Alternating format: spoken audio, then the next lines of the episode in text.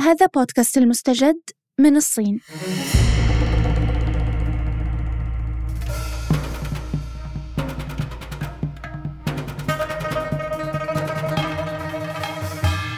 هذا الموسم موسم خاص قصير.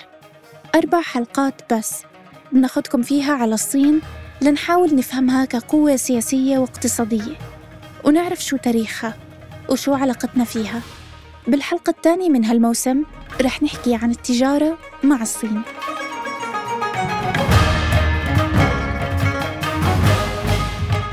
أنا لما رباح وهذا بودكاست المستجد.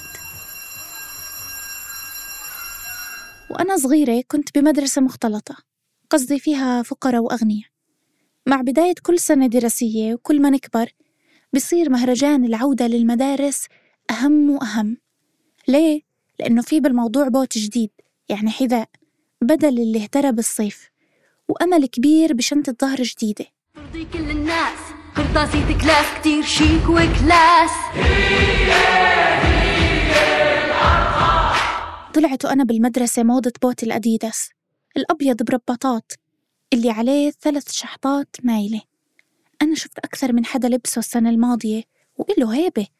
وعزمت أمري أقنع أمي إنه تجيب لي إياه. قبل ما ينتقلوا ولاد صفي لماركة جديدة لسه أغلى. بروح أنا وأمي على السوق وبنشتري. والله مش لهالدرجة غالي يعني ما فهمتش على شو معجوقين ولاد صفي بروح على البيت بجربه. حلو والله وشلبي ما أحلاه علي. بس بعد الشحطات بيطلعوا أربعة مش تلات وعزا مش أديدس هاد أبي بس بالباء يا أكابر. كنت رح أموت وألبسه وينشرح صدري. ولكن سرعان ما انكشف أمري لا لا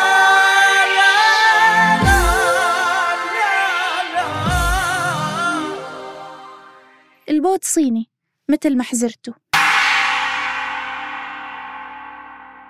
ولما نقول صيني أول إشي بخطر في بالنا إنه تقليد بس كيف امتلأت أسواقنا بالبضائع الصينية؟ ومين قلد مين الأول؟ إحنا ولا الصين؟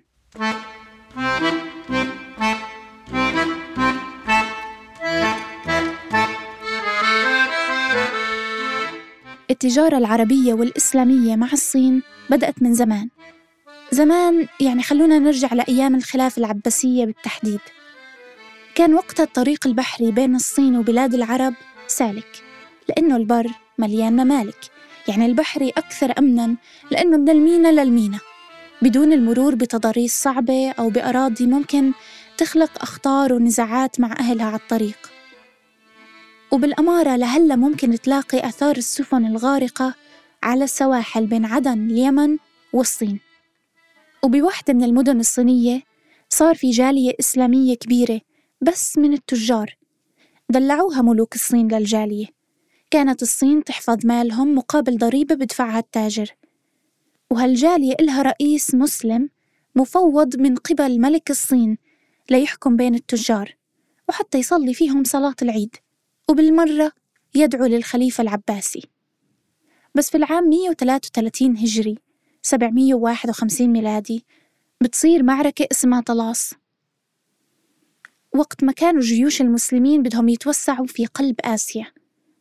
المعركة الوحيدة بين أقوى إمبراطوريتين في ذلك الزمان الخلافة العباسية وإمبراطورية تانغ الصينية وبنتصروا المسلمين على الصين. بعد الهزيمة في 1500 أسير صيني بنخطفوا على الكوفة بالعراق. وبنحكيش عن يوم وسنة. بيبقوا الأسرى 11 سنة. بهالسنين الأسرى الصينيين بيعلموا المسلمين صناعة المنسوجات الحريرية والخزف والنقش على الذهب والأهم صناعة الورق. صناعة الورق اللي بعدين نقلها المسلمين لبقية العالم. وحتى الخزف يعني.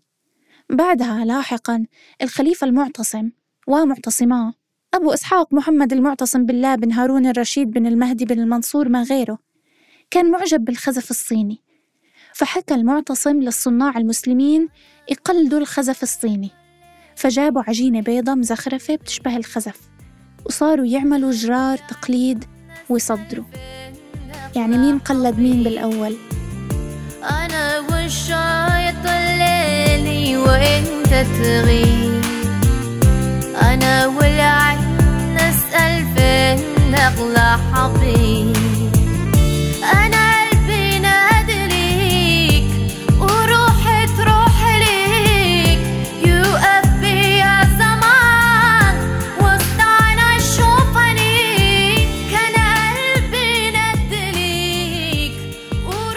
هاي اللي بتغني يوتيوبر مشهورة اسمها عائشة الصينية.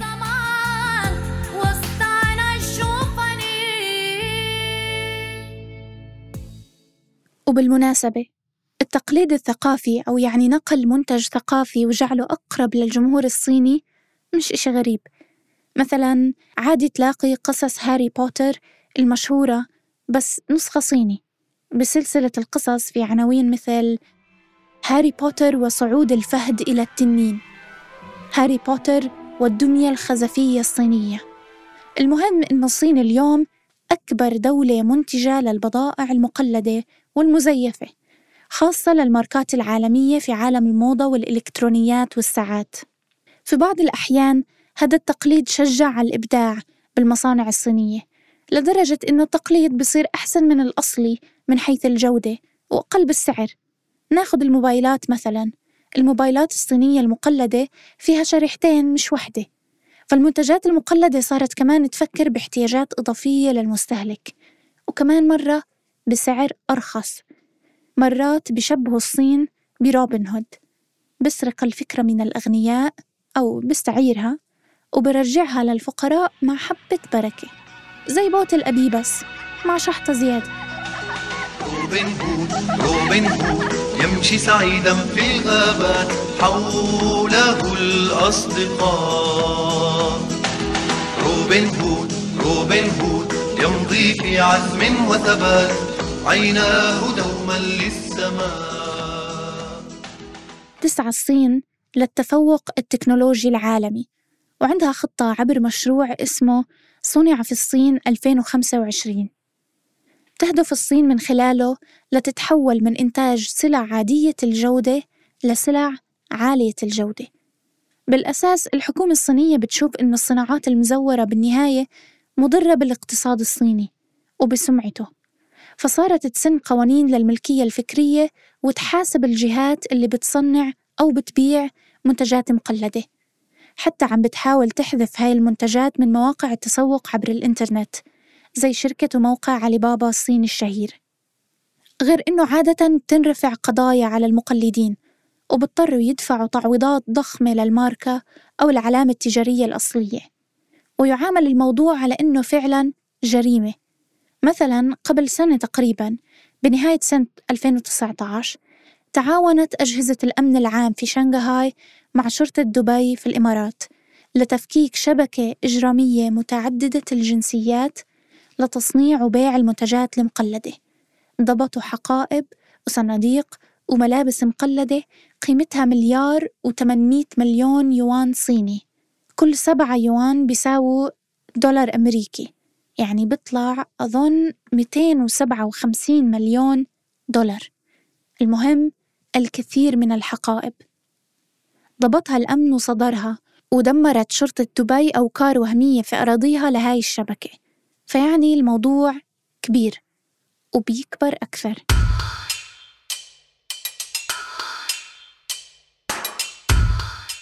الصناعات الصينية اليوم هي ربع الصناعات في السوق العالمي. هذا التقدم كله صار خلال السنين الأخيرة. مثلا سنة 1990 قبل 30 سنة بس كانت الصناعات الصينية بس 3% من السوق العالمي من 3% ل 25% خلال ثلاث عقود. بنحكي عن تصنيع الصين ل 80% من أجهزة التكييف بالعالم 70% من الأجهزة الخلوية والموبايلات 60% من الأحذية غير إنه الشركات الصينية بتنفذ مشاريع كبيرة في البتروكيماويات والإسمنت والفوسفات. صحيح إنه في انطباع عربي عن البضائع الصينية إنها رديئة وله أسبابه لأنه التجار العرب اللي بيستوردوا من الصين عادة بيختاروا بضاعة رخيصة على حساب الجودة. ولكن وجود الصين الاقتصادي بمنطقتنا مش مزحة أبداً. هي أكبر مصدر للبضائع في العالم واستثماراتها في البلاد العربية توصل ل 230 مليار دولار وأكثر. فبالسنوات الأخيرة استثمرت الشركات الصينية في مشاريع الاتصالات والتجارة بشكل كبير. هي أهم مستثمر في الشرق الأوسط. وسنة 2004 صارت قفزة مهمة. غير أنه تضاعفت التبادلات التجارية بين العرب والصينيين صارت الطاقة والمحروقات أهم تبادل تجاري. وصارت النسبة الأكبر للصادرات من الدول النفطية الخليجية والجزائر للصين هي المحروقات. ليه؟ ببساطة لأنه العرب عندهم نفط والصين محتاجته أكثر من أي وقت مضى. بلد صناعية متطورة بتحتاج نفط. ويتوقع كمان عشر سنين بال 2030 تصير الصين تستورد 70% من حاجتها للنفط من الشرق الأوسط. هاي العلاقة مش وان واي الحياة أخذ وعطا. مقابل هالنفط اللي بتستورده الصين من الخليج الخليج نفسه بيوفر للشركات الصينية عقود ذهبية لمشاريع البناء والبنية التحتية. مثلا استاد لوسيل الدولي اللي تم تشييده لكأس العالم 2022 في قطر. وعقود لمشاريع في السعودية في مصفاة ينبع والسكة بين جدة والمدينة. وبتنتظر الشركات الصينية عقود أخرى لتلعب دور في إعادة الإعمار بالعراق وسوريا واليمن. إذا أخذنا العراق مثال بنشوف إنه السنة الماضية بأيلول سبتمبر 2019 وقعت العراق اتفاق مع الصين بعنوان الإعمار مقابل النفط. لتباشر الشركات الصينية أعمالها في العراق بمجالات إعادة بناء البنية التحتية ومشروعات لشبكات السكك الحديدية والموانئ والمستشفيات والمدارس وسدود المياه والطاقة والمواصلات وبنلاقي وجود للصين كبير عبر علاقات تجارية مع مصر مثلا كونها ثاني أكبر شريك اقتصادي لأم الدنيا ليه هالعلاقة المميزة؟ وليه صار الرئيس عبد الفتاح السيسي زاير الصين خمس مرات خلال السنين الأخيرة؟ لأنه في بمصر قناة السويس. ممر ممتاز للبضائع الصينية اللي رايحة على شمال أفريقيا وعلى أوروبا.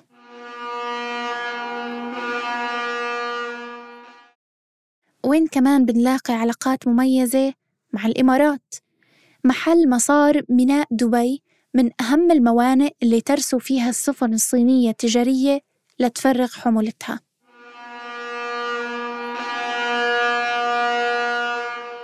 في الجزائر كمان تحضر الشركات الصينية في قطاع الإسكان ومشاريع البنية التحتية من توسيع سكك حديدية وطرق سريعة والمطار الجديد بالعاصمة والملعب الأولمبي في وهران وأكبر سجن في الجزائر والجامع الأعظم.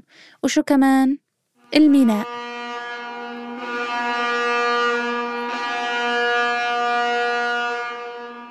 ومشاريع مشابهة بنشوفها بلبنان بالسودان بالصومال.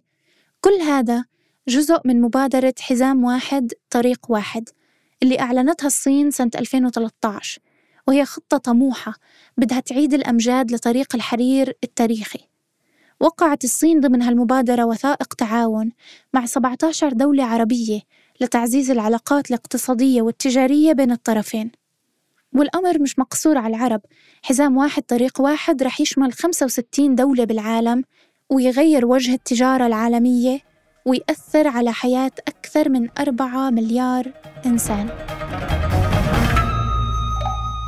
بالحلقة الجاي رح نحكي عن التكنولوجيا في الصين وعن التيك توك وحرب الهاي تك مع منافسة الصين الأولى أمريكا. استنونا. هذا كان بودكاست المستجد وكنا معكم بالتقديم والكتابة لما رباح وبالبحث زيد شعيبي وبالتصميم الصوتي تيسير قباني. ما تنسوا تشتركوا بقناة المستجد على منصة البودكاست اللي بتفضلوها.